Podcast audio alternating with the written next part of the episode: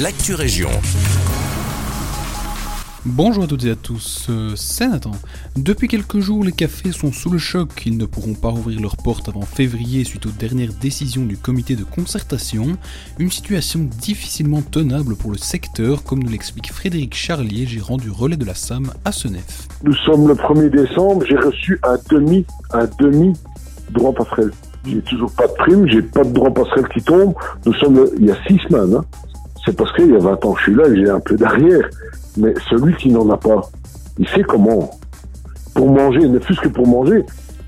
Le relais de la SAM est donc à l'arrêt depuis 6 semaines. Même si son tenancier voulait continuer à accueillir des clients, il comprend cette décision. Tout le monde ouvre, tout le monde ferme.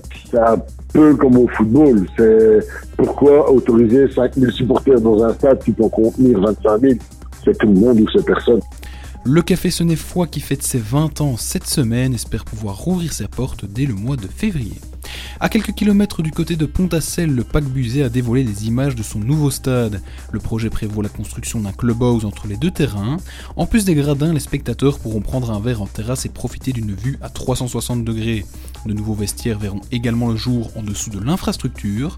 C'est le bureau Carolo Capsule Architecture qui sera chargé de mener à bien le projet. Et puis vous le savez, depuis hier, les piscines sont à nouveau accessibles au public. Selon l'ADH, celle de Braine-l'Alleud pourrait accueillir les nageurs dès la fin de semaine. Même s'ils sont réjouis, le gestionnaire de l'infrastructure pense que cette échéance n'est pas réaliste. Pour Geoffroy Matagne, tous les éléments nécessaires à la réouverture ne sont pas là. La piscine de Braine-l'Alleud avait accueilli les premiers nageurs début octobre avant d'être forcée à fermer. C'est la fin de cette Actu Région. Excellente journée à toutes et tous.